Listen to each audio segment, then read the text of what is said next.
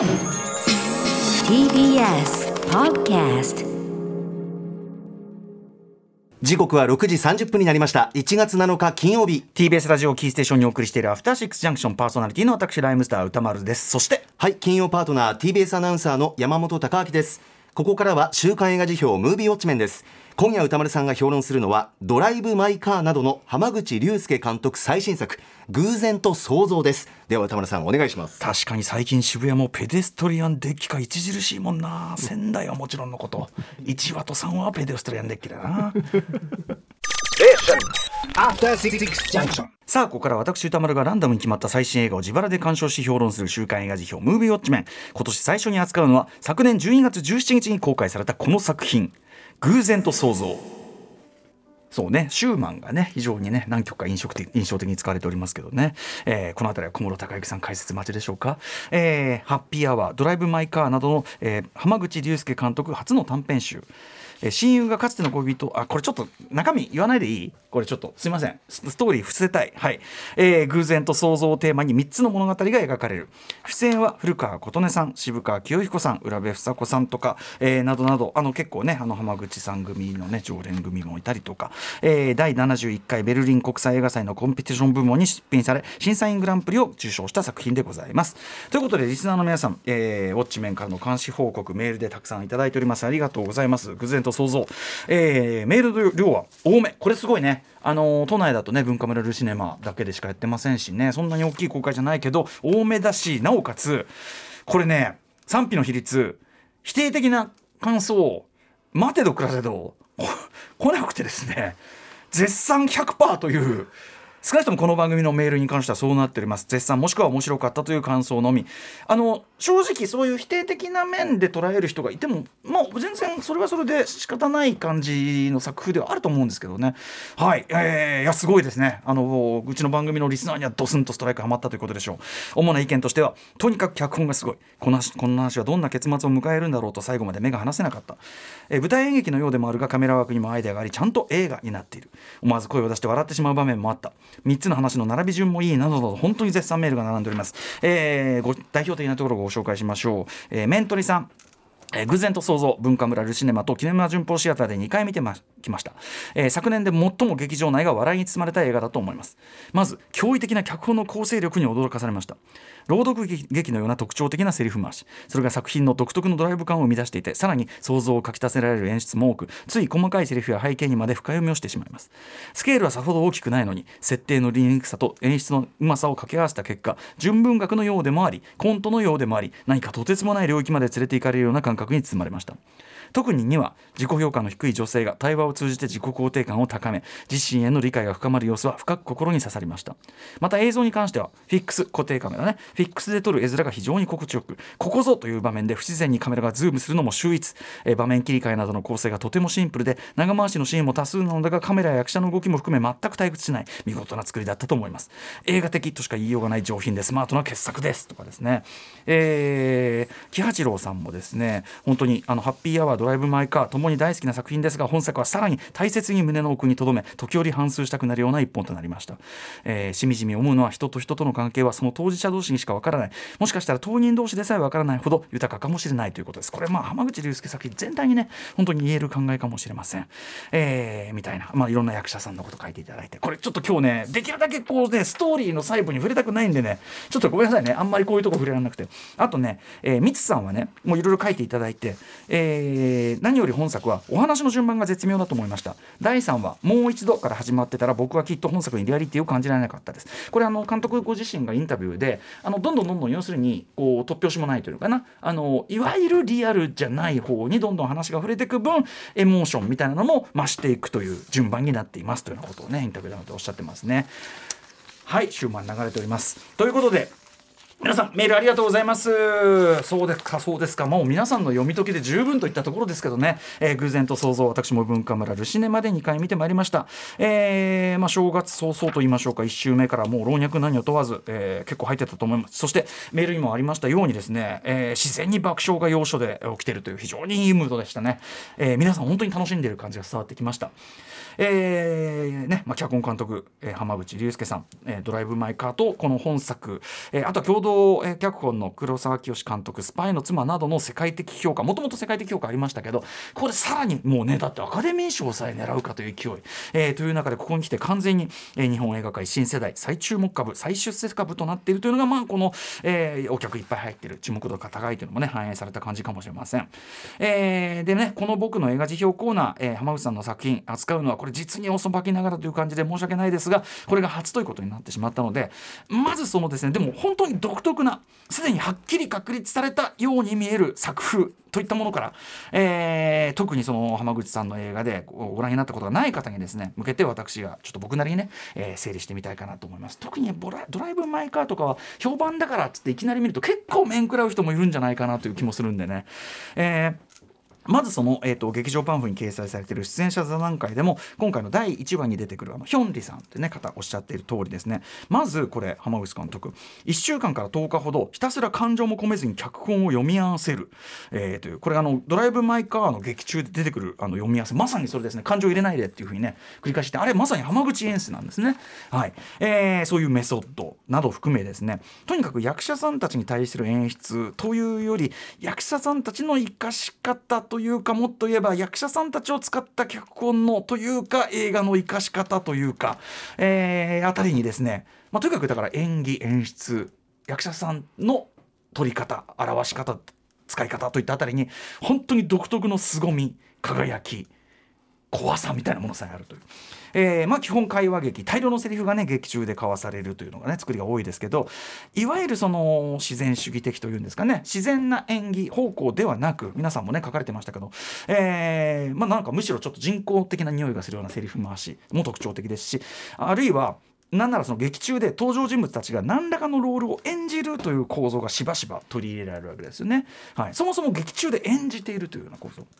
で、要はですね、これ浜口さんご自身の著書のタイトルにもありますように、えー、カメラの前で演じることというね、これはあのハッピーアワーの時のね、えー、とテキスト修正という本ですけど、カメラの前で演じることというまさにその実写劇映画の本質ですよね。カメラの前で、まあ、言っちゃえば嘘っぱちを演じるわけですけどね、えー、とてもそれに本質に対してですね、意識的にそれを利用し、さらには掘り下げていくような役者演技の使い方、とにかく演技というのの使い方ですね。その結果、えー、例えばこうふとしたポイントからそのセリフを言っているその人がさっきまで我々が思っていたのとは全く違う別の異様な何者かに見えてくるような、それはまあもちろん他者というものの得体の知れなさであるし、もっと言えばこれも浜口さんの映画よく出てきます、要するに自分自身も自分自身が得体知れないというようなうんような感じ、要するに人間というもののなんか得体の知れなさの表れでもあるような何かというか、えー、とにかくですね、何かすごいことがこの演技によって今まさにカメラの前で起こっているという感覚に襲われるような瞬間というのが不意に現出したりする、それこそが、えー、これあの浜口さんご自身の言葉で言うのが一番明晰、あの本当にねご自身が非常に明晰に作品分析されてるんで一番だと思うんで引用しちゃいますけど、これあの映画の言葉を聞くというフィルムアート社から出てる、これあの、えーえーとまあ、早稲田でね、あの講義をいろいろな方を呼んでしたやつのあのなんていうの、えー、インタビュー集みたいな感じなんですけど、これ聞き手まさにあの長谷正人先生ね、ちょっとだいぶご無沙汰しておりますが、長谷先生もちょっといずれまた、えー、お呼びしてなんかお話を伺いたい。長谷先生お元気でしょうか、えー、長谷正人さん、さんによる、まあ、インタビューの中であの学生の質問に答えていらっしゃるくだりなんですけどね、えー、とこんなことをおっしゃってる。ある虚構のセリフのやり取りを重ねていくと、ある時それが本当かどうかを判断することを忘れるぐらいに見入ってしまう状況に陥ることがあると。えー、演技という行為においてセリフを使って会話をすると、時としてフィクションとリアルの境目が曖昧になる瞬間がどうしてもある。えー、で演技はどこまでも、えー、ど、どこまでも、えーと、リアルを獲得しどこまでリアルを獲得していても演技でしかなく、えー、そしてカメラというのは演技を演技として映してしまうものでもあると。というふうにしつつもですね、浜口さん、えー、これはリアルである、これはフィクションであるという、えー、境界がはっきりしない領域に演技が達する瞬間がある。それをそのまま記録することがカメラには可能なのだというような自作のこのなんていうかなスタンスというかお考えを、えー、述べられている。これほど浜口竜介監督の作品のですね醍醐味を明晰に語った言葉というのがあるでしょうかというね、ご本人の言葉が一番明晰っていうね、困ったもんですけどねこれね、えー、で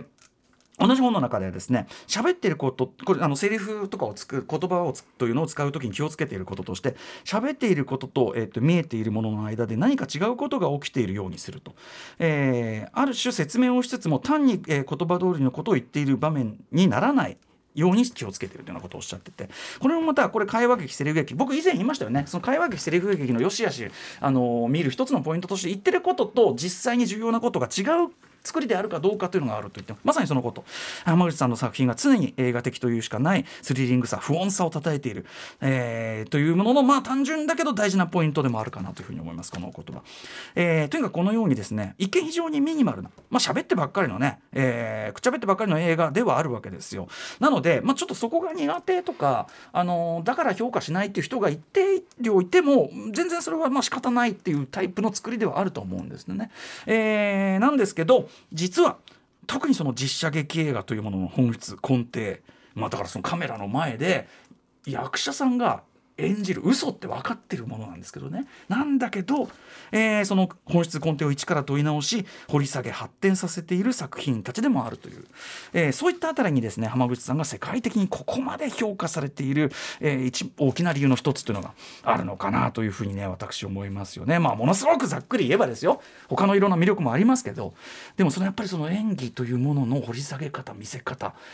演技ってこんなことができるのかみたいな、えー、そういうところでしょうね。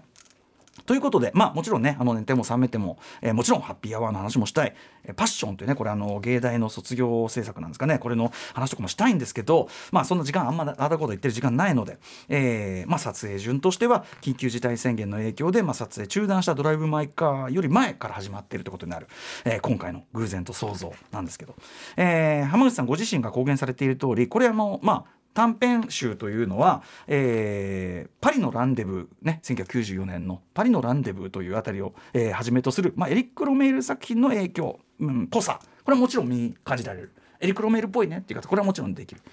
恋愛小話みたいなね、そういうところも含めてね、えー、あと今インタビューなどでは本産室とのね共通点、ズームの使い方とかいろんなので、ね、指摘されたりもしているようですけど、まあ、とはいえやっぱりですね、さっきまで述べてきたようなザ・浜口竜介作品な特徴をゴリゴリに備えた一作なのはもちろん間違いない。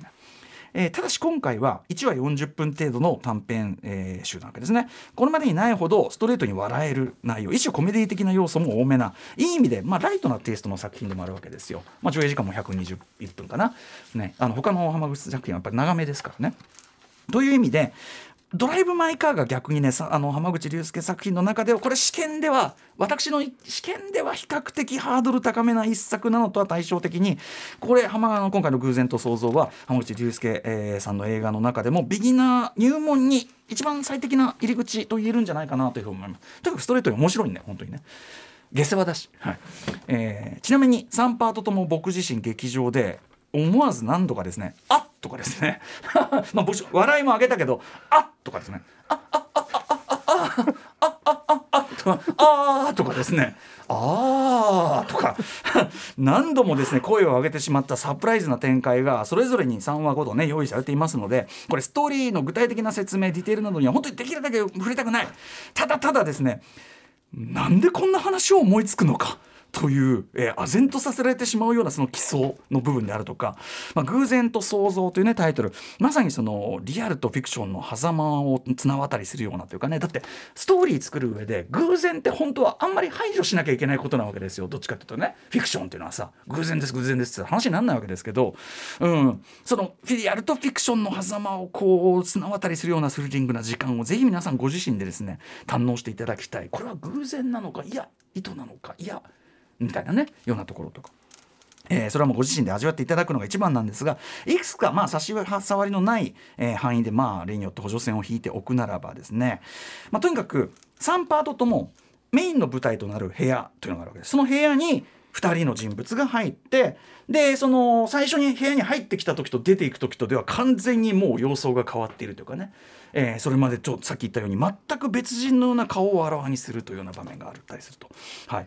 で、えー、そのメインの部屋の下りっていうのがこれメインね、部屋の中っていうのがふたり、部屋の中にふたりがメインで全部それです。さんパートともで、その前の部分はまあ物語的なセッティング、まあ、説明というかねに当たる部分で、その後の部分は大落ちみたいなことなんだけど、その前後の方が会話とかのトーンが、まあ、より、まあ、さっきから言ってるいわゆる自然主義というか、まあかっこつけで言いますけどね、そっちもリアルなトーンなんですよね、前後の方が。例えばだいいちわ序盤のタクシー内でのガールズトーク、あれはまあ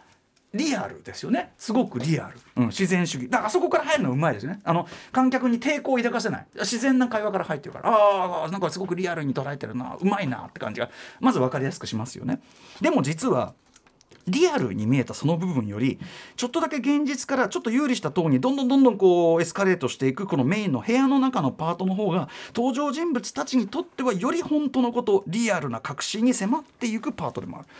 だいいちわなんかさっきのね、さっきのガールズトークリアルに見えたそここそがある人物にとっては本音を押し殺した恐ろしい演技であったことが、うん、遡って分かったりもするし、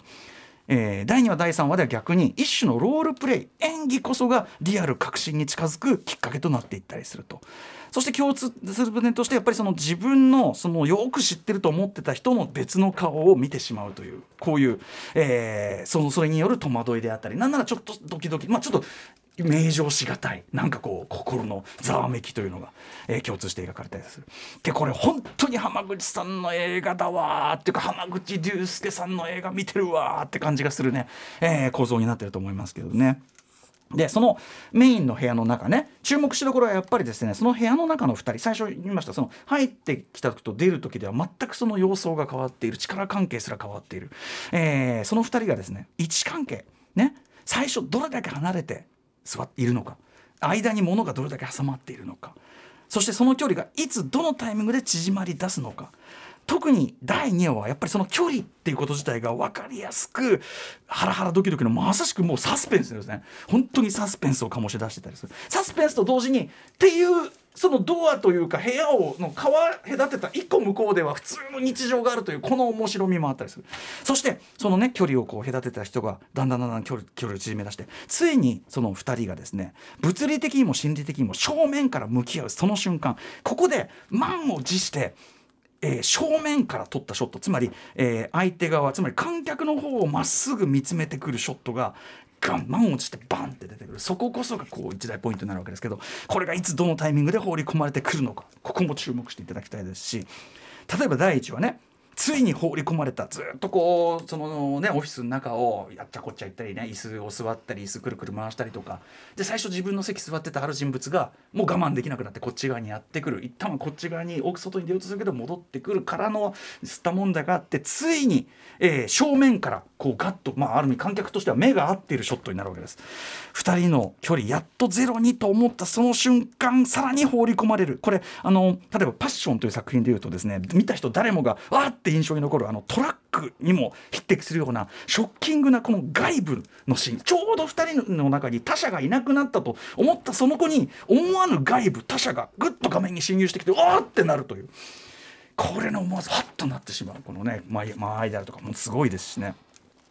あとはやっぱりさんわそれぞれここぞというところでねポイントで投入される。これねメール書いてる方もいっぱいいました。カメラの唐突なズームですよね。これあのいろんズームっていろんな使い方ありますけど、この作品の場合はズームそのものがお話としての飛躍、現実からの有利を牽引するっていうかね、ズームがズームがいやこのこれはもうリアルなんか飛び越すんだっていうガッっていうこう意思を感じさせる。要するにズームってすごくカメラカメラを意識させるその作りなわけですから、えー、非常にこのスリリングにして同時にちょっと人を食ってたユーモアも感じさせるっていうかね、ズームズームってちょっと言っちゃえばちょっとちょっとダサいわけよ。そのだからなんで夜えーって夜あここで急にズームですかみたいなちょっとユーモアもあったりするとか、特にだいにわのズームの使い方はもうここです。僕思わずこのだいにわのズームの使い方であっあっあっあっあっあっあっあっあのー、あれですね、あのー、おしっこもら夢で寝てる時におしっこ漏らしたのに気づいた時のあっあっあっあっもうもう声を上げてしまいました。一話ごとにエモーションが高まっていくようなこの構成も皆さんこれを、ね、おっしゃってます。素敵でしたね。やはりあの例えばねいちわ寝ても覚めてもなどとも通じて、まあ、浜口さんこのテーマ多いですけど、恋愛というかその人を好きになるというか人に執着してしまうということの理不尽、非合理な呪い性の話、だいいちわだいにわの終わりもちょっと入ってるね。呪いかけんぞお前にもう一回呪いかけんぞって話。中島歩さんがいいね、これ受けのね絶品でしたね。素晴らしかったね。彼はいい役者ですね。あと、えー、サスペンスルフでユーモラスね、ほんと全編サスペンスだけど笑っちゃう。そしてやっぱり深いところではエロティックでもあるだいにわね。最後にはそのやっぱりこう人に執着することの呪い、もう一回お前に呪いをかけ返してやる、こういうくだりがある。どういうこと言ってるか見てください。そして、えー、パッションでは同一場面にいなかった、えー、浦部房子さんと、えー、川谷青葉さん、このお二人の役者さんによる世にも奇妙なしかし深く胸を打つ再会劇であるこのだいさんわ、これあのまずコロナの裏返し、まあ、明らかにコロナの裏返しとなっている エスエフ 設定、それをしれーっと字幕で説明がだいさんわで急に字幕の説明がくどくどと始まった時にこれも笑っちゃうわけですよ。あのなんかこういいこれ褒めてんだけど、うわ 適, 適当だなみたいな雑だなここみたいな。でもそのコロナの裏返しにちゃんとなっているね。要するに直接会わないといけないってことなんです。でこの不幸でのふたりがそのロールプレイを通して対峙するというね、窓辺のまさにクライマックスですけど、まるでここ舞台のようにね切り取られてるんですね。両側にカーテンがあって四角に切り取られて、でそれを時々こっちの窓の外から切り返してなんて見せ方もうまいですしね。あの中学生の息子のね、いらっしゃい、あれね、あのあの家族ゲームの宮川一郎太以来 の, あの真にらしい中学生男子、久々にスクリーンで見させていただきました。えー、それでいてさんわに共通して、そのあのね途中だいにわの渋川さんの教授が言うようなその名字を名付けがたいような領域にとどまる人、社会の枠組みからどうしてもずれたところにいてしまう我々は人という同志こそが、お互いをまあなんていうかな、離れた位置からでも励ましうるかすかな望みがあるというね、というだけでもこの世はまあ捨てたもんとも言えないのかなというぐらいの塩梅。これは要するにある種文学はじめね、アート、エンターテインメント、要は作り物、えー、あらゆるその、まあ、作り物なんだけど切実な表現物全てに通じるより大きな何かのようなものさえやんわりとこう浮かび上がってくる。だからこそだいにわ の, あの佐々木がの勤めてる出版社は本当にクソということでね、言わして言わざるを得ない何のこと言ってるかこれだけ聞いてると分かんないと思いますけど、まあ、でもその教授が言ってることと彼が勤めてるその出版というところに携わりながらその対象でもあるわけですが、とにかくより大きな表現とは何かみたいな な, なぜその何かを人に投げかけるのか、もっと言えばコミュニケーションへの欲求かなという、なぜ人とつながろうとするのかみたいな、そういう大きなことまで浮かび上がってくる。なんてこと言うと小難しく聞こえるかもしれませんけど、全くそんなことなくてですね、本当にストレートに笑える、本当に一種下世話な、なんていうの、恋愛コメディだし越笑コメディっていう的な要素もあるし、うん、なんかこうなんだけど、つまりそのしっかり間口は広い、敷居は低い、だが奥はズブズブに深く、やっぱり深みを考えてみればちょっと恐怖さえ感じるみたいな。いやー、間口さん恐ろしい人ねえ。あのー、世界的な、ね、評価高まってるのも本当に納得だなと思います。そのそれがそういう人が肩の力抜いて撮った作品のまた凄みというかね、それもありますしね。濱口竜介さんの作品、あの今まで見たことないという方はぜひこれの入門編にも最高です。あとさっき言ったように劇場笑い声が上がってる、上がってる中で見るのが何しろ一番の体験なので、僕みたいにあっあっあっあっとかね声出していいからね、はい、ぜひぜひ劇場でリアルタイムウォッチしてください。では来週の課題映画を決めるムービーガチャタイムです。はい、えー、いちがつじゅうよっかウォッチリスト候補作品はちさくひんを発表します。ちょっと時間ないんで急ぎますね。最初の候補はこちら、スパイダーマンノーウェイホーム。続いてはこちら、マークスマン。みっつめはこちら、こんにちは私のお母さん、中国で大ヒット中、えー、そしてよっつめはこちら、マクベス。いつつめキングスマンファーストエージェント。むっつめただ悪とより救いたまえ。ななつめはこちら、ちょっと気づきれました、ドントルックアップ。そして最後の候補はリスナーカプセルです。えっ、ー、とね長松里敏郎さん、明け方の若者たちをリクエストします。何者かになりたかったけど結局なれずに大人になってしまった大人たちを描いた作品なんですが、その切実な現実に一言とは思えず涙ということで、レッツガチャタイム。はい、さあ今週はね結構ここあの今年風景ものもいっぱい入ってますから、うんうん、さてなんだななってなんだななってなんだ、ああドントルックアップここに来てきたか、行ってみようかね、まだ劇場やってますからね、行ってみよう。ドントルックアップもちろんネットフリックスでも見られます。やったーはい、このドントルックアップに出たというねいっぱいいると思いますけど、また評論してほしい映画も募集中です。えー、もろもろ歌丸アットマークティービーエスドットシーオードットジェーピー まで。えっ、アフターシックスジャンクション。